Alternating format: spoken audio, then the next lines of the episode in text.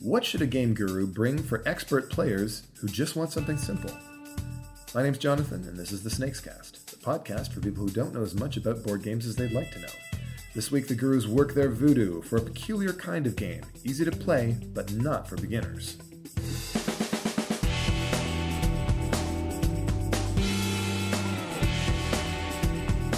Welcome back to The Snakes Cast, my friends. Joining me this week are Dan Legault. Hello. And Maddie Jelsma. Hey. Okay, so the two of you both play games a lot. I play games a lot. I like to play complicated games, challenging games, involved games, gamer stuff. I like to play a little bit of everything. I hate games. I'm just kidding. But you're both into, at least to some extent, the heavier stuff, the ones that are geared towards enthusiasts to some degree, right? Absolutely. Mm-hmm. But how often do you find yourself wanting something comparatively simple? Often, actually. Yeah, there's always room for that. Like, I play more of my filler games, I think, than I do my heavier stuff quite often. And filler games is something we should actually probably do an episode about. Those things that are relatively short and simple that you can play while you're waiting for your friends to get there or if it's late at night. That's actually sort of what I want to talk about here a little bit, but not specifically about fillers. Fillers tend to be fairly short games. We're not specifically talking about short games here. This is the Guru Voodoo situation. You've got a group of people who play Puerto Rico. They play Descent. They play the heavy stuff. But it's been a long week. They're tired. They can't really learn something new, but they don't want to play something that they already know.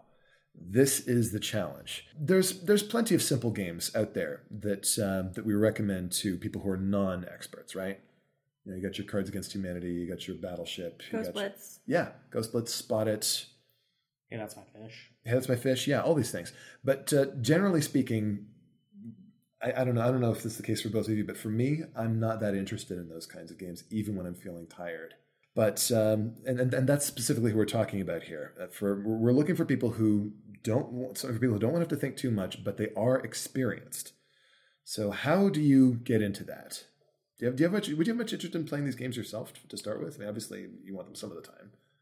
Absolutely. Like, there's some things that I just I enjoy when it's a little bit lighter. There's times where you want things to be a bit heavier. It all depends on sort of the mood of the group. If you're going to be hunkered down for a couple hours and you're into a heavy Euro and you know everybody else is, go for it. But if you are feeling a little bit tired or maybe people had too much to drink, something a bit lighter can also be a great idea. So what are some of the differences then between a game that is just simple and a game that's simple but also not for beginners? What are some ways to sort of leverage that? There's quite often, I think part of it's the teach. You have a complex game where if nobody's played it before, you're going to be going through a massive teach and they're going to have to brain a lot of things. Versus if there is simpler mechanics and less phases and rounds and all sorts of stuff like that that's going on within the game, that can be a little bit more relaxing, easier to take in, and easier to get people playing and enjoying themselves. But there can still be some intricacy in there, so sort of thing that might put off somebody who's new to games. Coming up and finding out the strategy for yourself while playing is different than having to learn a million different things to apply to the strategy. Okay. Right. I like to refer to those types of games as dessert games. And I've had it where I've been gaming with friends, and we've just finished playing something heavier, Red Planet, or I don't know, other examples. And we want to play a dessert game. We still want to play something. We want it to be a little bit challenging, but we don't really want to have to brain it too much. One example being Three Little Pigs, which has been brought out on numerous occasions as a game to play while we finish the night. It's like half an hour. It's got some strategy to it, some luck elements, and it's a little nice mix of everything. Just enough there. It's like a King of Tokyo all sort of thing, but easier to get started with. And speaking of King of Tokyo, that Yahtzee-style dice rolling thing where you take some dice and you roll them and you keep what you want and re-roll the rest and then roll again, keep what you want, re-roll the rest, that leverages stuff that people already know. And if you have expert game players, they've probably got a fairly decent-sized vocabulary of stuff that they already know how to play. And you can leverage that to bring in games that would be too complex, too challenging for new players, but would be just right for this situation when we've got expert players who don't want to invest a lot of effort. Let's get into that a little bit. So let's say deck building games. Do you guys like deck building games? Yeah, I've enjoyed them. Definitely. Okay, so for the benefit of our audience, again, another thing we should do an episode about deck building games. This is something where if people have played games like Dominion, then it's really easy to get started with. If they haven't, then there's a whole lot you have to explain. In a deck building game, each player's got their own personal little deck of cards and their own personal discard pile. And at the start of the game, your cards are not very many and not very good. But in the middle of the table, there's cool new cards you can buy and add to your deck. And you're going to run out of cards, so you reshuffle your discard pile and keep going. But it's more powerful now than it was before because it's got cool new cards that you bought. If you know this basic idea, then there's a whole bunch of games that you can start playing with very, very little effort. What are some that you might bring out in this case? Star Realms would definitely be one of them. It's very similar to Dominion, but you're dealing damage. It's got a little more engaging lineup. Cards work in sequence together. So once you sort of figure out the game while you're going, it's got a lot of that familiar territory. It's got a quick, light pace, too. Exactly. It goes along at a nice clip. I really enjoy any of the Lord of the Rings deck builder. I really like. Really? Yeah. Well, I mean, I'm a huge Lord of the Rings fan, so neat. Play that a couple times. The Cerberus system, that engine that Cryptozoic uses for Lord of the Rings, they did it for DC Comics, they did it for Street Fighter, is just super accessible. I mean, that one's almost one you can bring up for new players and still wind up just fine. As a matter of fact, the most positive reports that I've heard from people playing Lord of the Rings or Justice League have actually been from more hardcore players, people who you wouldn't necessarily expect would be into that, but it was just so relaxing that it really worked for them. I'd say Machi Koro is another really good one. Oh, for sure, yeah. It's, hey, Dominion meets Settlers of Catan, but it's in half an hour and you can do it for two players. Enjoy. It's true that if people have played Settlers and played Dominion, Machi Koro is going to be no effort at all to learn.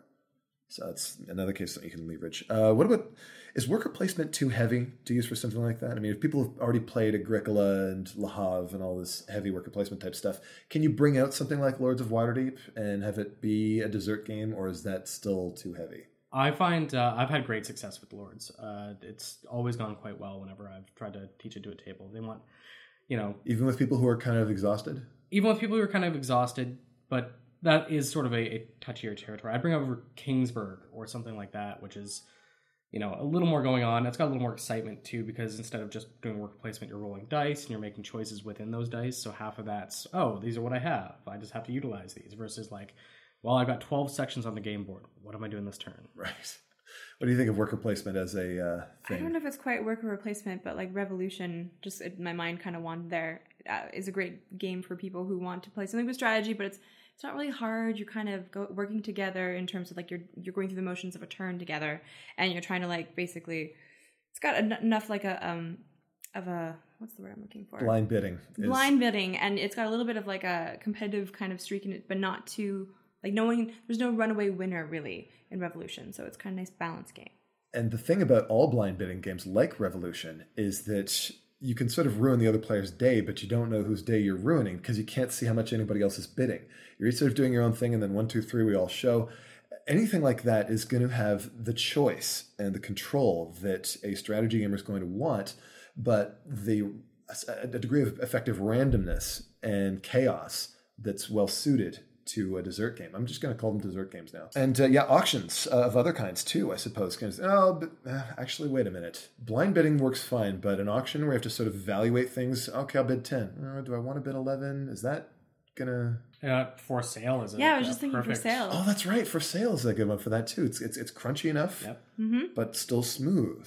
One, and then there's specific titles that sort of combine things. Like Trains and Stations is basically the love child of Ticket to Ride and King of Tokyo, where you're rolling dice and then putting them on the board to connect cities together. What are some others that you might bring out for this sort of case? I think we're seeing a pattern emerge here where mm-hmm. there's more people who like the heavy euros, when they want something a bit lighter, we throw in a little bit of luck. That seems right. to be a common trend that's happening with this conversation. Hmm. Some other stuff that I might throw in depends on the group size, but if they're heavy war gamers, maybe they like Twilight Imperium or something like that, you might want to just narrow down something simple like Battle Beyond Space or Grabwell. Still got a space theme, but and you're still fighting, sort of. Or 8 Minute Empire. Yeah, it's a great game. People are like, oh, I want to play Risk. Oh, but it's really long and it's really kind of intense. Well, here's 8 Minute Empire. It's more like 15-minute Empire, but that doesn't have the same ring to it, though. No, it really doesn't. And it's a fun game. What which version do you like better? The Legends, the fantasy one, or the original 8 Minute Empire? Oh, the Legends one for sure. Got magenta pieces. And I really like that. That's definitely cool. And I just like the whole mythos surrounding it. It just adds a little bit more to it.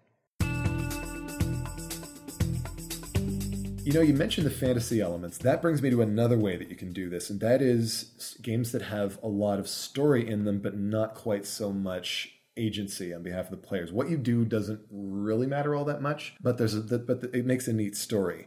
So something like, you know, Dead of Winter is like, forget it, that's too much. But something like Tales of the Arabian Nights, where it's basically just a choose-your-own-adventure book, and you have almost no control, but the tales that you get out of it. Have you played Tales? It's awesome. I'm embarrassed to say I have not. It's a game I've been dying to play. We need to change that. Years. We're going to stop the podcast. We're going to play it. We're going to come back. Done. In something like my beloved A Touch of Evil, which is sort of like Arkham Horror but super simple, where all you do is it's a roll and move game. You roll, you move, you draw a card, you see what happens to you, and ostensibly you're building up to try and take up some big villain, but you have not that much control over what happens to you. There's just enough for it to actually be a game.